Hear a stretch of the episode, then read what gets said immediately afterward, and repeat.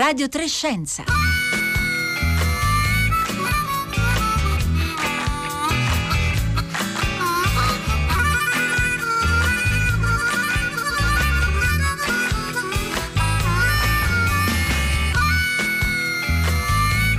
Buongiorno.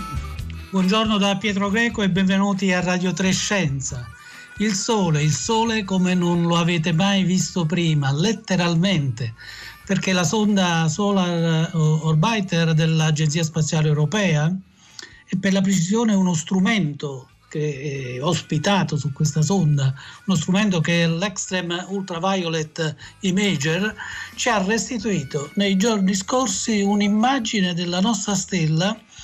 costellata, come dire, di tanti piccoli campfire, li chiamano gli inglesi, che sono letteralmente quei fuochi, quei falò che si accendono nei bivacchi quando si fa un'escursione fuori.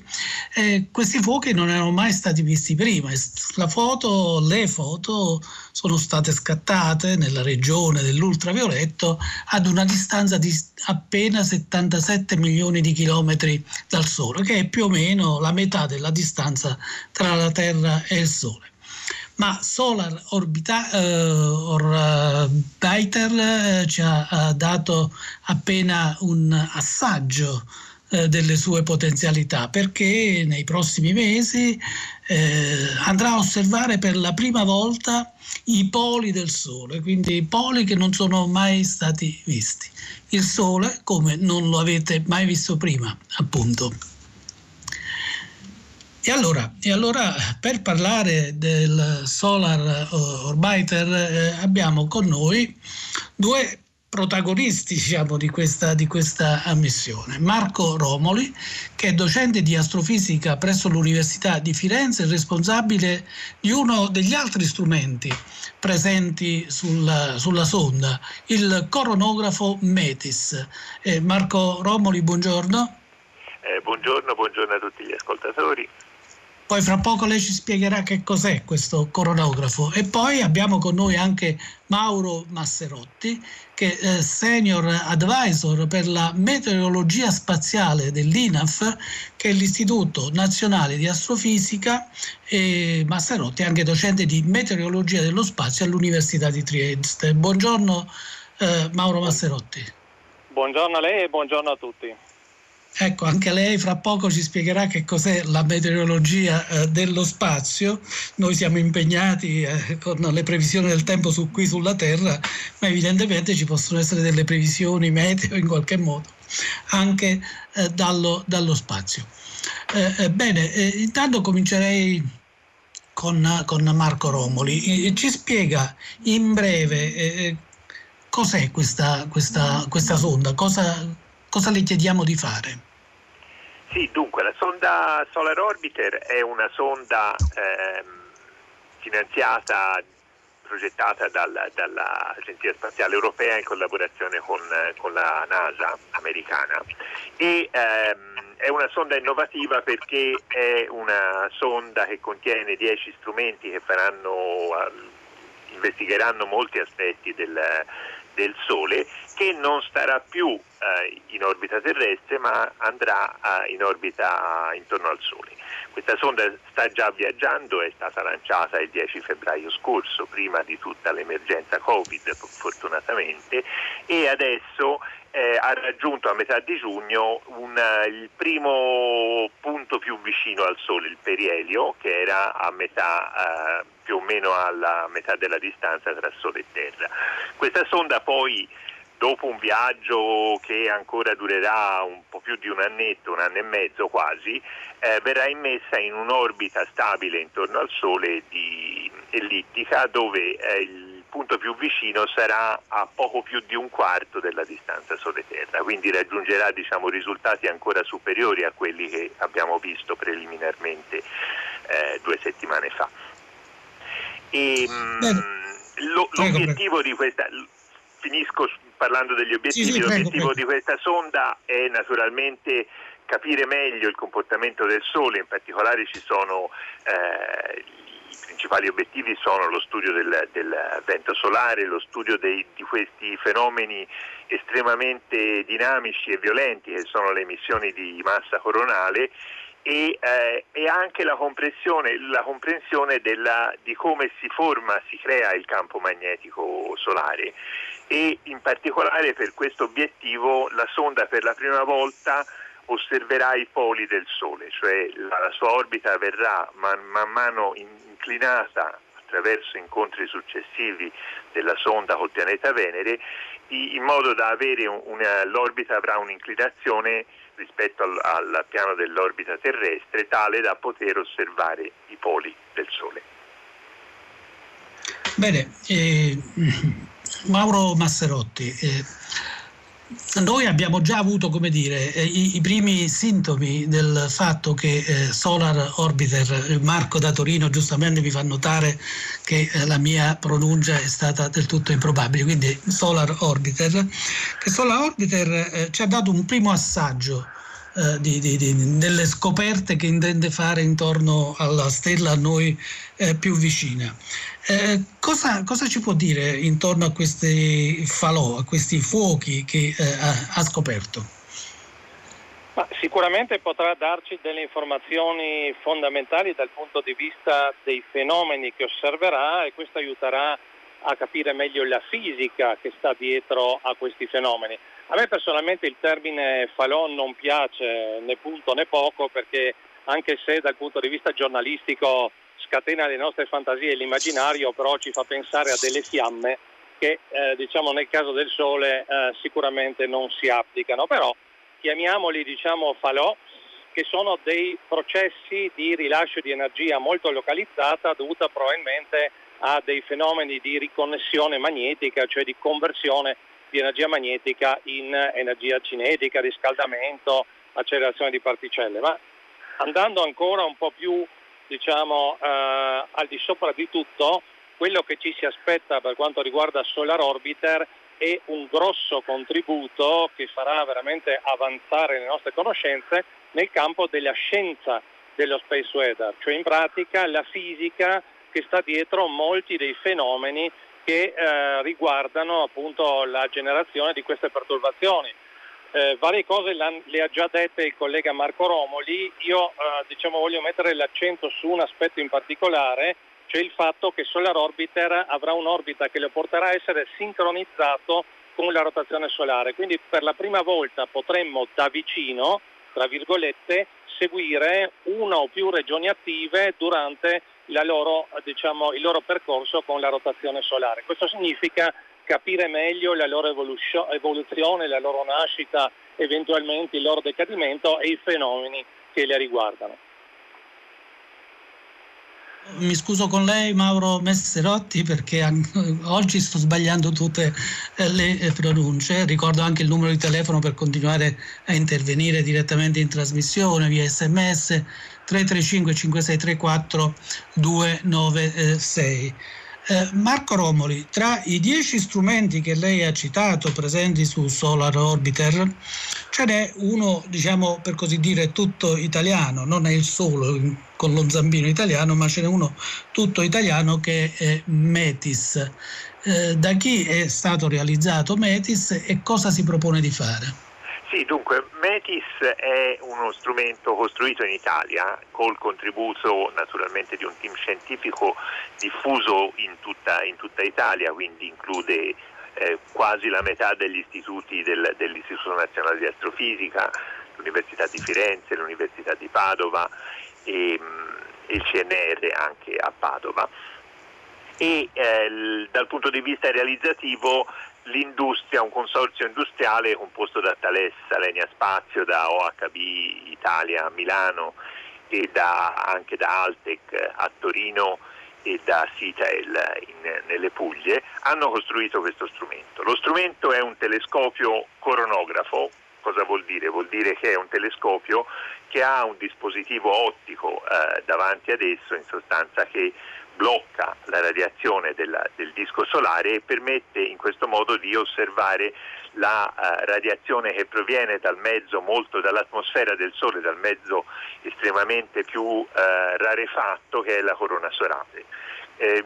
coronografo, eh, diciamo, il, il, modo di osservare la corona solare in modo naturale c'è con gli eclissi totali di sole, ma sappiamo che un'eclissi di, di sole eh, ha una durata molto breve dell'ordine di pochi minuti e avviene eh, ogni paio d'anni più o meno e quindi non, è, eh, non, è, non, consente di studiare in modo continuativo la corona. Invece un coronografo posto nello spazio, tra l'altro, che permette di, di fare osservazioni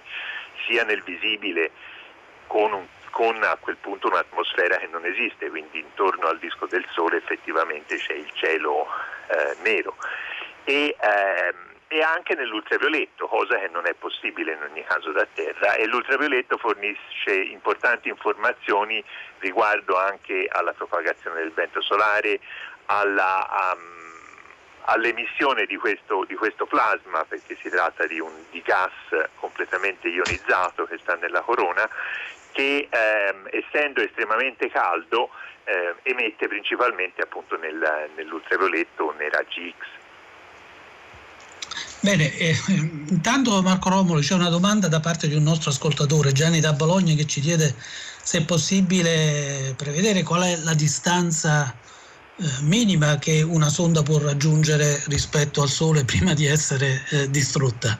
E poi qual è la distanza minima a cui arriverà eh, Solar Orbiter. Esatto, dunque Solar Orbiter arriverà a 0,28 unità astronomiche, ovvero quindi eh, questo corrisponde alla frazione di distanza eh, tra la Terra e il Sole eh, risponde più o meno a 40 milioni di chilometri. 42 milioni di chilometri, sì, sì, sono numeri diciamo detti come 42 milioni di chilometri che si intuisce male se uno non sa la distanza Terra-Sole che sono 150 milioni sì. di chilometri, quindi sì, in frazioni si, si, capisce meglio secondo me. E, ehm, mh, c'è un'altra sonda attualmente che eh, sta orbitando attorno al Sole che si chiama Parker Solar Probe, è una sonda americana della NASA, questa sonda arriverà molto più vicino al Sole, è già arrivata molto vicino al Sole e raggiungerà una distanza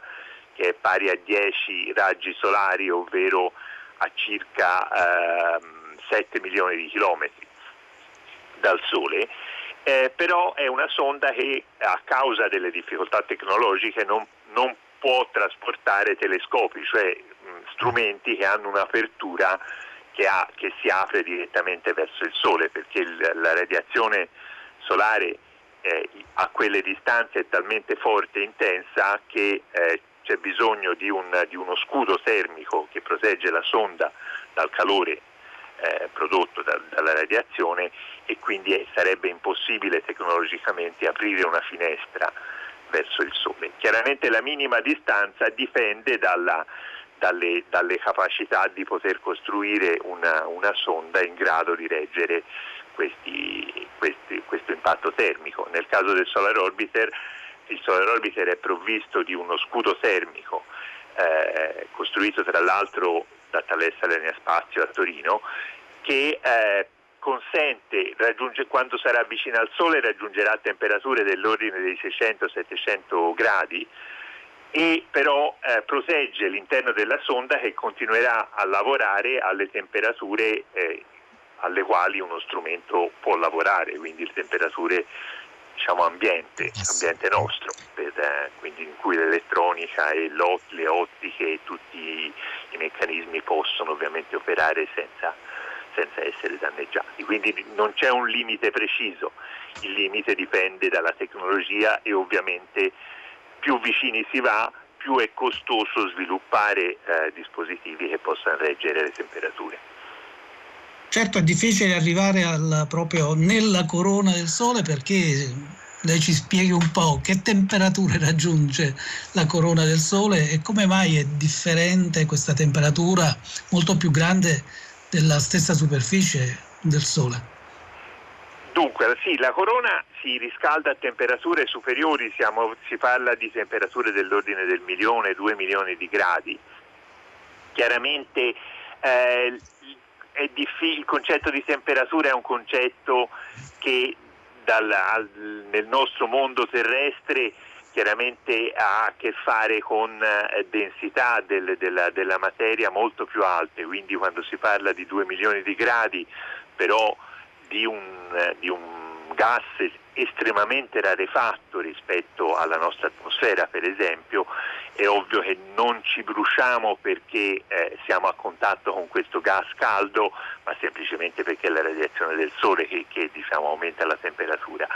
Il motivo per cui questo gas si trova a temperature molto più alte della, della superficie del sole è legato a meccanismi chiaramente non termici. Ovviamente se io eh, voglio riscaldare la pentola dell'acqua appunto devo metterla su una fiamma che abbia una temperatura superiore ai 100 gradi a cui deve arrivare la temperatura dell'acqua. Questo non succede nella corona solare, quindi sono meccanismi diversi, in sostanza sono scambi di energia dovuti eh, o a produzione per esempio di onde che si propagano dalla superficie del Sole eh, verso l'esterno oppure fenomeni di tipo magnetico di cui ha parlato il mio collega Mauro Messerotti, quindi energia accumulata nel campo magnetico che poi viene rilasciata nel plasma della, della corona solare. Quindi questi sono i meccanismi, ovviamente lo studio è ancora il sistema è molto complesso, questi, questi falò appunto sono manifestazioni visti per la prima volta adesso che però eh, potrebbero essere una delle, delle, cause per cui eh, la corona viene riscaldata per esempio. Ecco Mauro Messerotti, probabilmente la corona ha a che fare con eh, l'oggetto dei suoi studi che è la meteorologia dello spazio. Ci può dire che cos'è la meteorologia dello spazio? Ma certamente la meteorologia dello spazio è quello che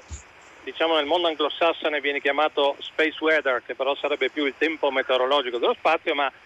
è la disciplina che si occupa proprio di studiare le perturbazioni eh, nello spazio che sono originate in primis dal Sole, che è la stella più vicina alla Terra, ma anche da eh, oggetti astrofisici più distanti nella nostra galassia o addirittura in galassie esterne che danno origine a immani rilasci di energia e quindi producono raggi cosmici che sono appunto eh, diciamo del, dei nuclei e delle particelle di altissima energia oppure dei lampi di raggi gamma. Quindi diciamo, siamo immersi in, questo, eh, questa sorta di spazio perturbato e il Sole naturalmente è il motore primario che ci invia delle perturbazioni che per quanto riguarda i fotoni, cioè i raggi di radiazione elettromagnetica in poco più di 8 minuti arrivano sulla Terra, mentre le particelle, quelle più veloci, diciamo dopo circa 12 minuti possono arrivare sulla Terra, oppure le grandi bolle di plasma di cui parlava il collega Romoli possono arrivare anche dopo 48 ore se sono abbastanza lente e quindi a percorrere i 149,6 milioni di chilometri che in media separano la Terra dal Sole arrivano dopo 48 ore, ma possono arrivare anche dopo 18 ore perché ci sono appunto delle bolle di plasma, delle iniezioni di massa della corona solare che sono più veloci. Quindi la meteorologia dello spazio studia la fisica di questi fenomeni e naturalmente anche i metodi con cui entro certi limiti è possibile prevederli. Ci piacerebbe molto essere in grado di prevedere quando si formerà una regione attiva formata da macchie solari con dei campi magnetici molto complessi. Ci piacerebbe poter prevedere con una buona certezza quando questa regione attiva darà origine a dei brillamenti solari, che sono dei rilasci di energia estremamente elevata come intensità. Eh, ci interesserebbe sapere se poi un brillamento solare produce una bolla di plasma e produce naturalmente particelle energetiche eh, con energie che sono quasi relativistiche. Di tutto questo si occupa la meteorologia dello spazio. Ecco Mauro Messerotti, ma eh, si occupa di queste cose anche perché questi flussi eh, di energia e di materia non sono del tutto regolari, qualche volta possono essere anche catastrofici per noi qui sulla Terra, per la, per la società umana, per alcune, per alcune espressioni della tecnologia dell'uomo. Sicuramente, diciamo che la, la meteorologia dello spazio ha fatto dei progressi enormi negli ultimi decenni e ora sappiamo che queste perturbazioni sia elettromagnetiche che particellari hanno degli impatti più o meno violenti sia sui sistemi biologici, cioè sulle forme viventi, ovvero sull'uomo, ma anche ovviamente sui sistemi tecnologici che sono molto sensibili eh, in particolare a queste perturbazioni. Sto pensando a quello che è più conosciuto probabilmente dal grande pubblico che sono i sistemi GPS, Global Positioning System, che servono per effettuare la eh, localizzazione satellitare. Ci dicono dove siamo, in che punto geografico e a che altezza ci troviamo. però ricevere i segnali radio dai satelliti della costellazione GPS a volte è, può essere difficile se la ionosfera, che è quello strato di plasma tra 50 e 1000 km di altezza, è perturbato da perturbazioni di origine solare, ecco che allora noi non siamo in grado con la massima precisione di fare il punto nave, il punto aereo o il punto macchina se stiamo guidando e questo naturalmente sarà sempre più importante perché dipenderemo sempre di più da sistemi automatizzati sia per quanto riguarda i voli aerei sia per quanto riguarda anche come sappiamo le automobili sulla Terra in un futuro non lontanissimo. Abbiamo detto che Solar Orbiter ci sta dando e ci darà soprattutto in futuro immagini del Sole mai viste, immagini anche da un punto di vista metafisico, conosc- eh, conoscenze eh, che non, metaforico volevo dire, conoscenze che non sappiamo ancora. Cosa sappiamo esattamente del Sole? Per esempio nelle settimane scorse un esperimento condotto sotto il gassasso borexino ha dimostrato un, che una catena prevista teoricamente di fusione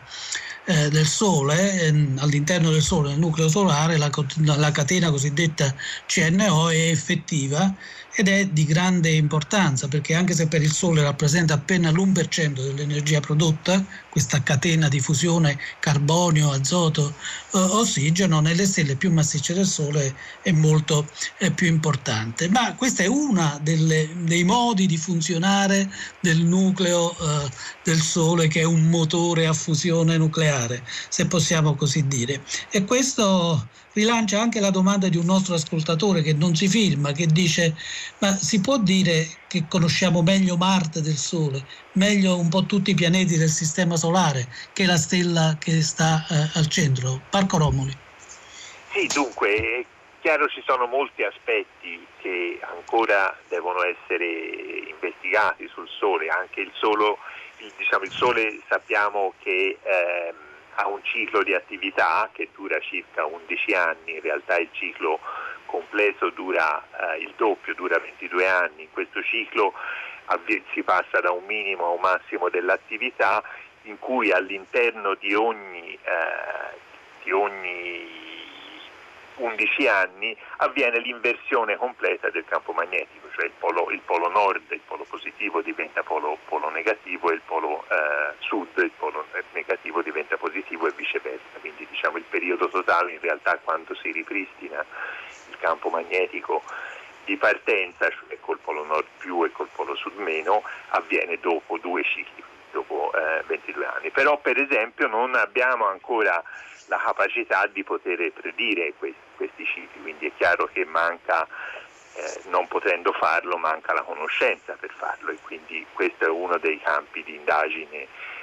attuali del Sole. Chiaramente il nucleo del Sole, l'unico modo di sapere come funziona il nucleo del Sole sono i neutrini perché sono le uniche particelle, le uniche, eh, sì, le uniche particelle che scappano dal centro del Sole senza interagire con tutto quello che c'è intorno, i fotoni per esempio che vengono prodotti nel nucleo del Sole durante le reazioni termonucleari in realtà vengono assorbiti e rimessi, assorbiti e remessi nel loro cammino per, per uscire dal Sole e impiega diciamo, questa, questa energia impiega migliaia, decine di migliaia di anni per uscire dal Sole, quindi l'informazione che eh, verrebbe dal nucleo è persa in questo cammino ovviamente, quindi i neutrini sono quindi i neutrini impiegano i classici 8 minuti per arrivare sulla Terra, quelli prodotti dal Sole? Sì, esattamente, si viaggiano alla velocità della luce o quasi e, e luce, sì. E, e, e, quindi arrivano velocemente e soprattutto non interagiscono con nulla, infatti dobbiamo andare sotto le montagne per poter rivelare i neutrini e eh, schermarsi da tutte le altre radiazioni perché sono gli unici che penetrano eh, la materia in questo modo. La, diciamo, come funziona il nucleo del Sole lo sappiamo come sappiamo come funzionano i nuclei delle stelle perché i modelli anche teorici permettono di ricostruire bene come eh, le temperature, per esempio le pressioni che avvengono nel centro del Sole, però già è difficile, eh, c'è un'altra, eh, un'altra eh, modo per studiare all'interno del Sole che si chiama eliosismologia, praticamente è equivalente alla nostra sismologia terrestre, cioè tramite le oscillazioni quindi nel nostro caso i terremoti, nel caso del Sole semplicemente le oscillazioni di questa palla di gas, noi siamo in grado, misurando le oscillazioni superficiali, di sapere come si, la, la, come si propagano queste oscillazioni all'interno del, del, Sole, però si riesce ad arrivare fino ai margini del, del, del nucleo. Il nucleo ancora non siamo riusciti a rivelare eh, quelle oscillazioni che ci consentirebbero di capire e di conoscere la natura e anche lì appunto eh, ci sono degli studi che vanno avanti su questo. Quindi c'è ancora da studiare. Da, Quindi c'è eh, ancora da, da studiare, così come tutti i pianeti, diciamo, la, la, conoscenza non ha mai limite in realtà certo. e diciamo, conoscere il nostro Sole naturalmente non solo è importante dal punto di vista della conoscenza in sé, ma chiaramente è la, la nostra sorgente di energia io dico sempre quando si parla del, dei problemi del clima e del riscaldamento che chiaramente per capire quali sono tutti i contributi è ovvio che è importantissimo conoscere qual è il contributo del Sole e come questo influenza il clima. Mauro Messerotti, eh, ritorniamo al nostro Solar Orbiter. E, eh, diciamo, adesso ha appena iniziato a lavorare, abbiamo già accennato che eh, insomma, eh, entrerà a regime fra qualche tempo, dico a regime come strumento scientifico o come insieme di strumenti eh, eh scientifici. Eh, quando arriverà a regime? Ma dunque, eh, diciamo che dovrebbe andare a regime circa 3,5 anni dopo il lancio, in base a quelli che sono un po' i calcoli che vengono fatti di astrodinamica eh, e così via. Allora a quel punto, diciamo, poiché la sua orbita è estremamente ellittica, grazie all'effetto fionda gravitazionale della Terra e di Venere, eh, potremmo avere effettivamente tutti i vari